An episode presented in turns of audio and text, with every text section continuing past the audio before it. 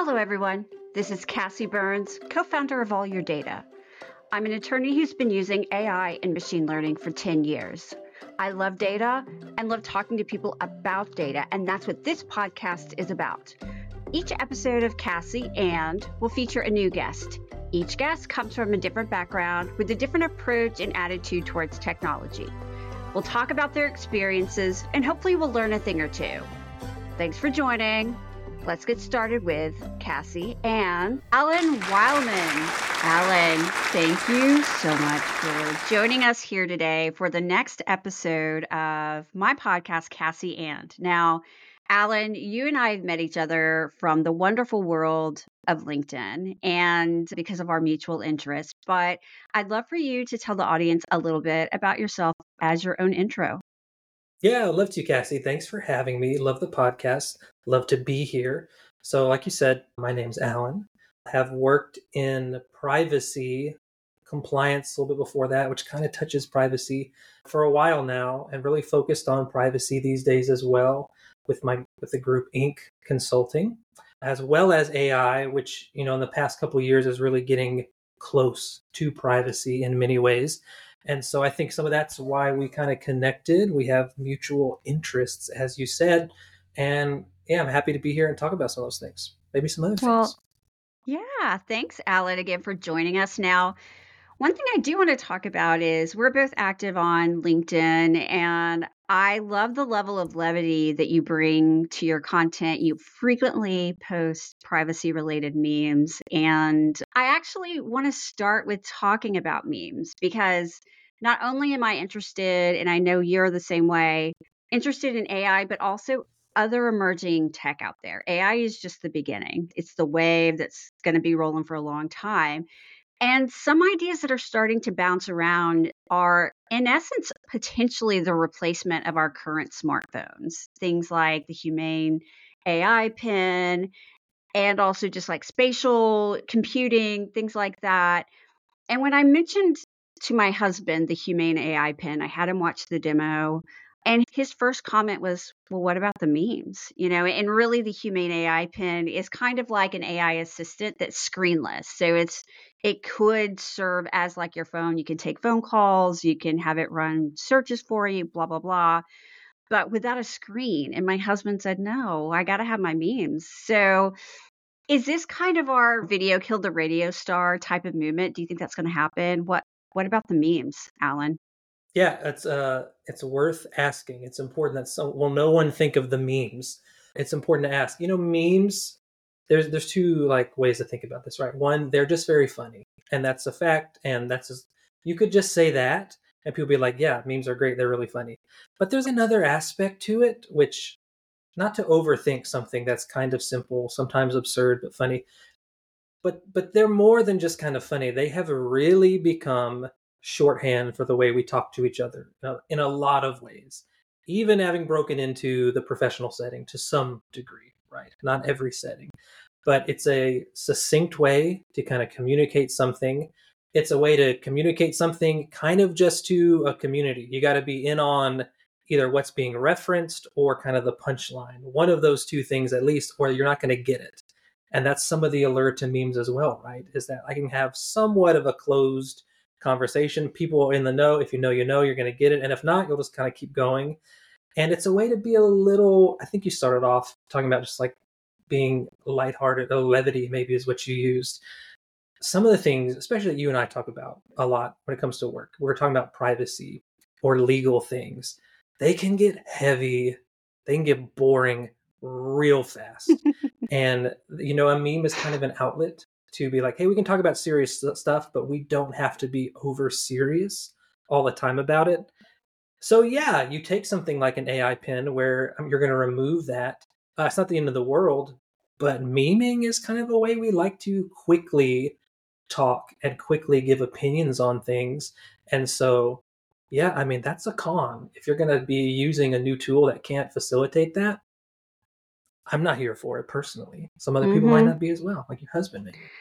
Yeah, my husband has full chat group messages that it is really I think 95% memes, which, you know, and that gets to your, your point. It, it, it's a, a microcosm of a communication style. And arguably it's part of our culture at this point. So, and, and as we're seeing, I know you're in the privacy world, I'm in e discovery and litigation. Uh, and one thing I deal with is production of data, and we're increasingly seeing chat messages be part of that. And something we're starting to deal with is well, is is a meme response a GIF response? Is that responsive? Is it not? You know, and then we're starting to see the courts where courts are having to interpret, at the very least, what an emoticon is thumbs up, thumbs down, thumbs up, which which found that that did accept terms of a contract. I have no doubt as more of these chat message type communications being used more and more in discovery and making its way into court, we're going to need meme experts. So, Alan, are you ready to take up the banner? Like, I, I couldn't think of anyone else to be a meme expert than you. Have you thought of that as a oh, second, oh, I'm ready. second you career? Know, if someone path? needs, yeah, if you need the expert opinion, if you're asking yourself, what did he or she mean by this, which is a popular meme in and of itself, I'm ready. Call on me. I'll let you know. I'm ready to be sworn okay. in and and and and settle it for sure. Okay. Okay, great. I'm glad that we got that settled and pinned down for the audience. Um, but it is kind of lighthearted and funny, but you know, people we do we do like to chat. And I think with chat messages becoming more and more common, especially after COVID, when Teams and Zoom became more prevalent, more used, that really I think is a source of kind of I, I kind of liken it to whenever I first started doing e-discovery, people in corporations maybe didn't use their email as singularly focused on work as they should have. And frequently there were, were, were messages that weren't that great. And I feel like a lot of people have that training in place now. There's more of an awareness of if you don't want to show it to your grandmother, maybe don't put it in an email that hasn't translated to short messages yet. So uh, I think there's going to be a wealth of, of meme and, and content like that um, in the world. So anyone out there using chat messages or whatever for work, watch out. You you might have to explain what that meme meant in the future. Well, I do want to talk about privacy. I've, I've kind of bogarted the conversation about e-discovery and, and memes, but and you touched on this in your intro of yourself. I mean, you've been working in privacy for for a while. You're heavily involved in IAPP, a great privacy focused organization, an international organization. You have a ton of, of IAPP certifications. And we're starting to see AI really kind of take up pick up steam as the the data issue du jour, right? Like, whereas before privacy was like heavily the focus, and now I feel like AI has maybe brought attention to privacy in a way that people weren't really paying attention to it as much before. Is that kind of what you're seeing as well, Alan? Just the general human consumer? Yeah, absolutely. Anytime, you know, something new comes out, you get more coverage, articles on TV, whatever, more people talking about it so you're going to get more awareness. You're going to get more exposure to a topic. And an interesting thing with AI, again, privacy people, people maybe like myself, people working in privacy, you know, we have been thinking about potential privacy harms for a while because we're trying to support organizations, we're trying to do what's right by consumers and the rights that they may have based on where they're living. The average person, maybe not so much. And even if they're aware of it, it's still in that like potential harm bucket, right? That, oh, so a company kind of profiled me in a way that's incorrect. And so, kind of their digital avatar, I'm sitting in their CRM instance, they think XYZ about me, and the Z part's not really right. But the average person might say, well, who cares? Like, nothing's happening to me because of that. They just made a mistake, they made a bad inference. But you look at some AI tools, some of those, when those go awry or are used incorrectly or improperly, you can get some more, and I'll just borrow this from science, not potential harms, but actually like kinetic harms. Now, someone maybe is using my face to impersonate me or my voice, They're trying to impersonate me to get money, to trick someone in my family, whatever it is. That's real time. Like I'm being harmed. Everybody would kind of agree with that, right? It's not this theoretical potential, well, something bad could happen it's actually a problem. I don't like it. I'm not crazy about it. And so some of the potential things that AI could be used for improperly, people are quicker to identify with that and be like, no, no, no, I'm not on board with that. And so then they start asking, okay, well, what else could be out there? How else are people using my information? And wow, there's all kinds of information about myself I didn't even know that companies had. And so it kind of just is a domino to get people thinking about it more. And you see people starting to at least say they're considering privacy when it comes to brands they interact with, things that they purchase. I don't know if we've really seen it truly affecting purchasing behavior yet, but when asked about it, the majority of people are saying, "Yeah, I think about it when I when I'm buying this or I'm interacting with that." So let's talk about the whole image being taken of individuals and that kind of being a moment. And I do think it is that Black Mirror, Joan is Awful episode that really, I think, consolidated that concept for a lot of people.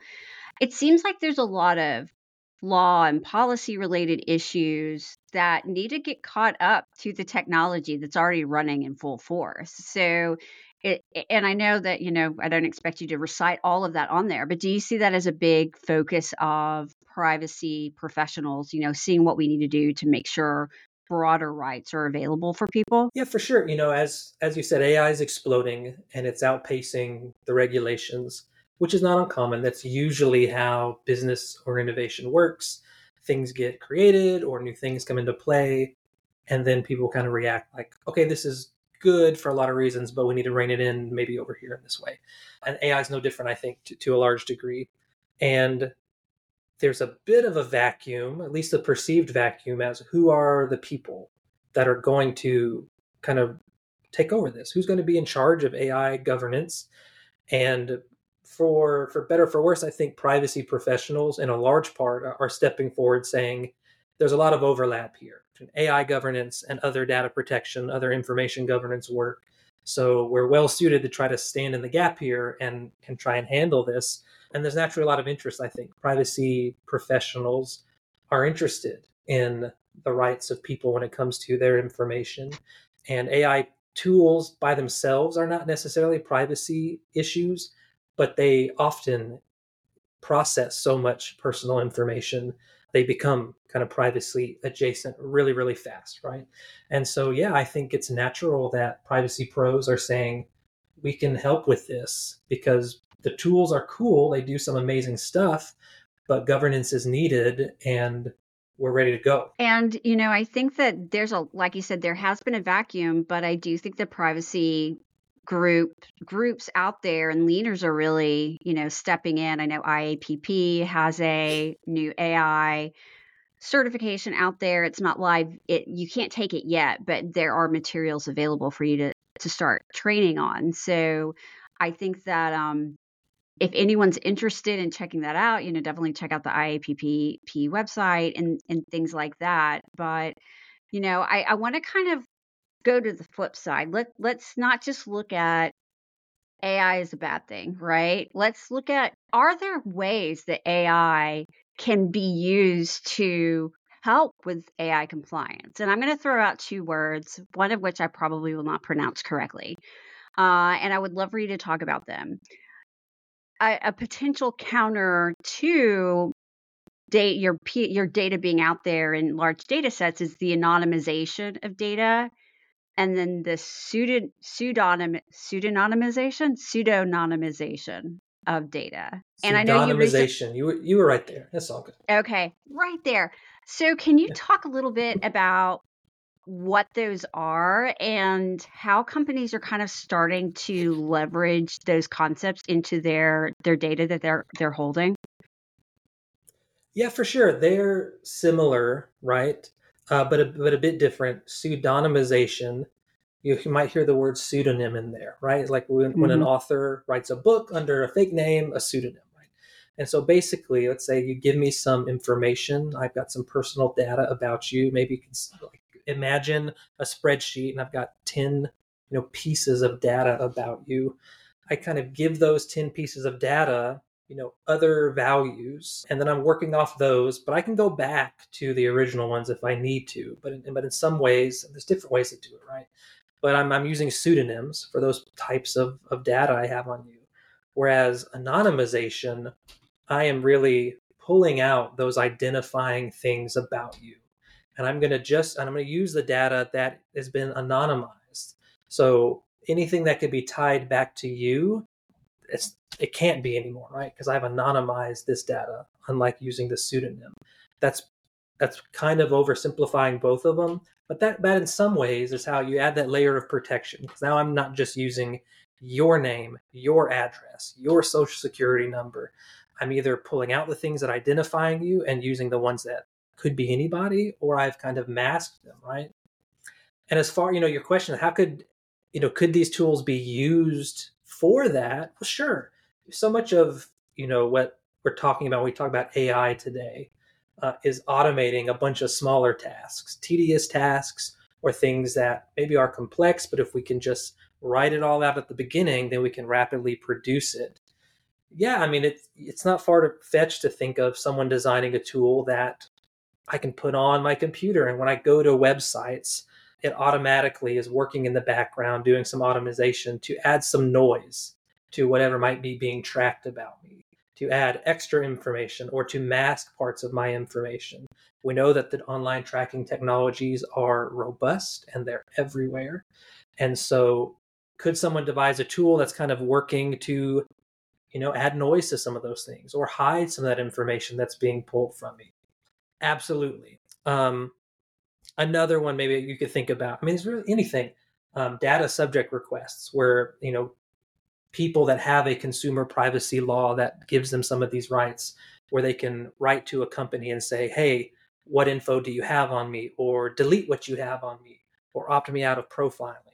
Uh, could someone have a an AI tool that hey every month scan my credit card statement and when you see the first purchase for a new merchant automatically write up a DSAR request to see what that company has on me and send it off to them. Like you could do that. You could automate some of these things. So every time you buy something from someone new in 30 days, see what they have on me. I want to see what profile you built on me. I want to see what you're using my information for. Um, yeah, just I mean, you could anything that you do manually, you could probably devise an AI tool to start doing it for you. And you're now you're really kind of increasing, you're leveraging those tools to to support your privacy in some really cool ways as well. Yeah, and I wasn't even thinking of tools from from the consumer perspective of what tools the consumer could use to protect their rights. I was even thinking more on you know companies have all of this data maybe about about consumers or clients or or things like that and what could they do you know I, I of course am thinking if there is ever a data breach and data is compromised for a company what could they have done to the data that they're holding on to that minimizes that risk before that breach even happens so could an ai tool be used to go in and determine like how to anonymize it, how to pseudonymize it. Oh gosh, I can't say that word at all. Pseudonym. Anyway, never mind. I'm not going to waste podcast time with that. But um, is that something that you're hearing companies like leverage at all to minimize that risk? Yeah, it's interesting. You know, I don't know that there's a public drive. We're hearing about companies starting to say, hey, we got to leverage this to protect ourselves. You understand why they might not want to be talking about, hey, we have this innate risk that we're really trying to lower right now. But to some degree, this has been around for for a while. To some degree, you know, before AI was the hot term to brand everything with. You know, for a while we called everything like smart, and we don't use that term anymore because now AI is what we need to use for everything to get people excited. Um, you think of like health systems or hospitals, just as an example. For a long time, have had scripts running to see, hey, are the right people at our hospital looking at the right records? So they could see that, hey, you know, Alan works in this part of the hospital. He doesn't work in oncology. Why is he going into these patients that are in the oncology department and looking at their records? Could flag that, and then someone could come ask me, "Hey, Alan, like, what are you doing?" And I've got to say, "Hey, no, I was actually doing something work related," or you busted me. It was a it was a celebrity patient, and I just wanted to see what was going on with them. Um, that's been around for a minute. You could definitely take something similar and put it in any organization. Who within the company is looking at what type of data? Who's going into what data lake? Who's accessing what you know, wherever we're storing it, and is that appropriate or not? And you can automate a lot of that rather than you know pulling logs and just saying like, okay, I'm going to manually look through who's doing what. Yeah, there's potential for AI to to do a lot of that stuff and feel like you've got more control, you've got more visibility. I think as a company as to how's your data moved moving through the org and who's using it. Something that I know I've experienced is people often think that data is more organized than it actually is. And I know this from having worked on data breach incident responses, where before a notice is sent out that a breach has occurred, you have to in- investigate the data that that was believed to have been impacted, and you have to find all the individuals, and you have to find the data elements, and that is not as easy as people think. So we often use AI tools to help identify those data points. It's not 100% perfect, but um, it, it's just an interesting, you know, thought exercise in that people think data is this pristine, pure, you know, well organized thing, and it often isn't. And that make that adds to the challenge of good data privacy hygiene. Don't you find that too? Yeah, I mean, for for something that's so valuable, you're absolutely right. Data, that's every company wants it and they want as much as they can get of it. But it is once you get it, it's just kind of tossed everywhere. And it's not organized like you said. Then there's the whole concept of structured versus unstructured data. We go back to some of your chat messages and people not even realizing, you know, we're talking about all of it when we want to know where your data is. So yeah, any tools that can help organizations. I mean, you think that the drive to do that would already be there because if this is what's driving your business, you'd want to know where is it at all times and how's it being used. But it's simply not the case, like you said. Probably because there's so much of it and it comes in so fast. And at that point, orgs are just scrambling to kind of keep up with it. But yeah, you're right. It, it's quite often a mess. Well, and I also think we're always looking ahead. We're always looking forward the new data, the next thing, the next day. And we're not really good at backwards looking and kind of cleaning and and keeping things organized. So I think it's not anything intentional, anyone, you know, being a, a bad person. It's just we're looking ahead to the next thing. So, Alan, I know that GPT, ChatGPT specifically, is kind of, you know, the next trendy thing. I know you've played around with a custom GPT tool, maybe more than one.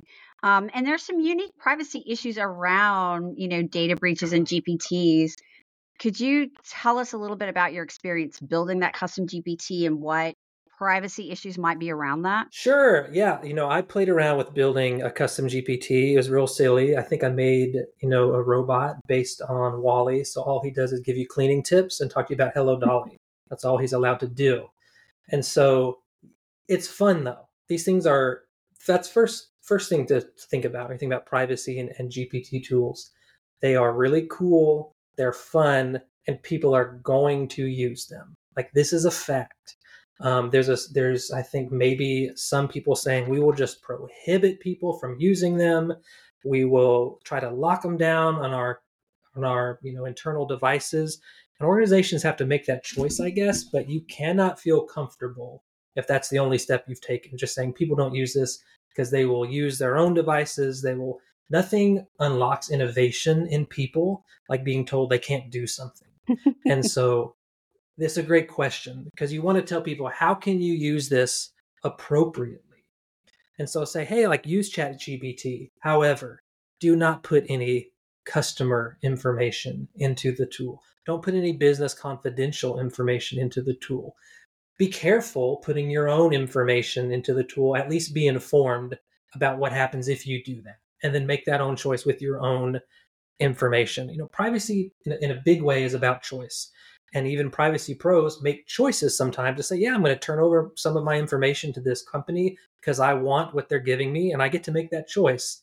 So making sure people know what choices they are allowed to make, which ones they're not supposed to make when it comes to other people's info, when it comes to business confidential info. And, you know, this is really privacy related, I guess, but it's it's the big thing with GPT, right?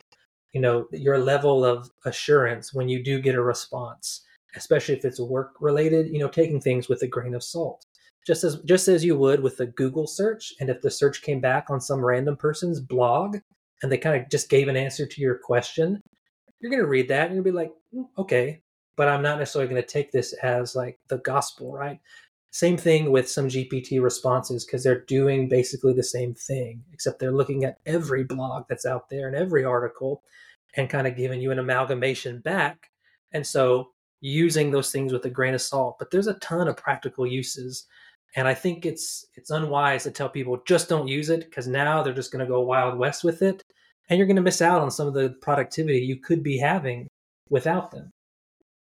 I think the point you raise about people are just going to use their own device. I, I, I mean, that's the concern I have with that kind of a very strict policy, you know, especially without an explanation as to why there's that strict policy, because what's going to happen is device creep, which no one wants. Privacy professional doesn't want, e discovery professional doesn't want, and you're going to have people doing work on personal devices, which is not great you know, for multiple reasons. So I think the key here is education, like letting people know why there may be limits. Like there may be times where we don't want to use it, or, or this is why we're not letting you use it. I think that's really important. That context just uh, helps with that AI literacy, which I know is kind of turning into a bit of a buzzword itself.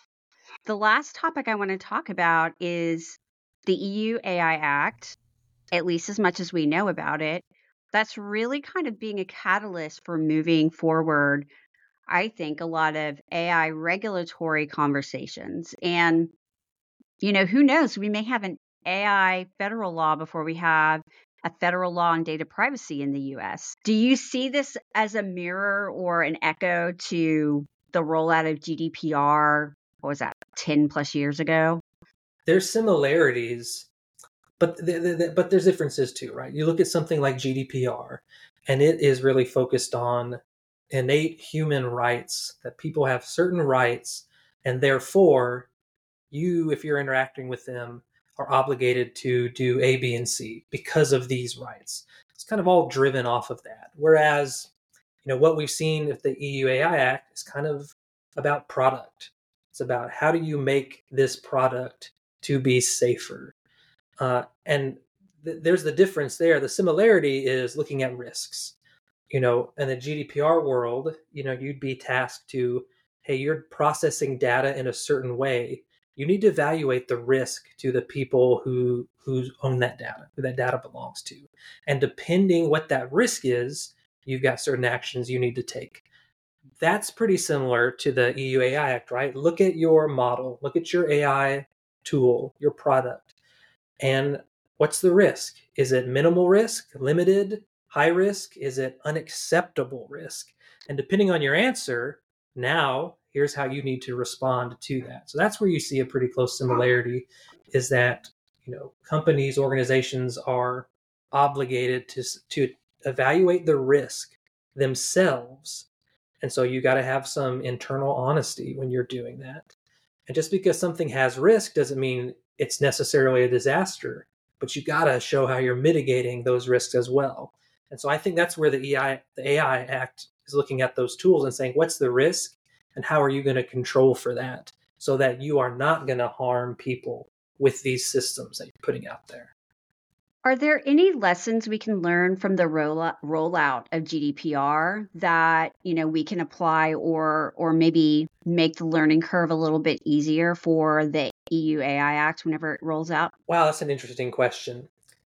You, you know, it, it's hard. It's hard to say because GDPR has there's a ton of different opinions about GDPR and how great is it or how helpful was it?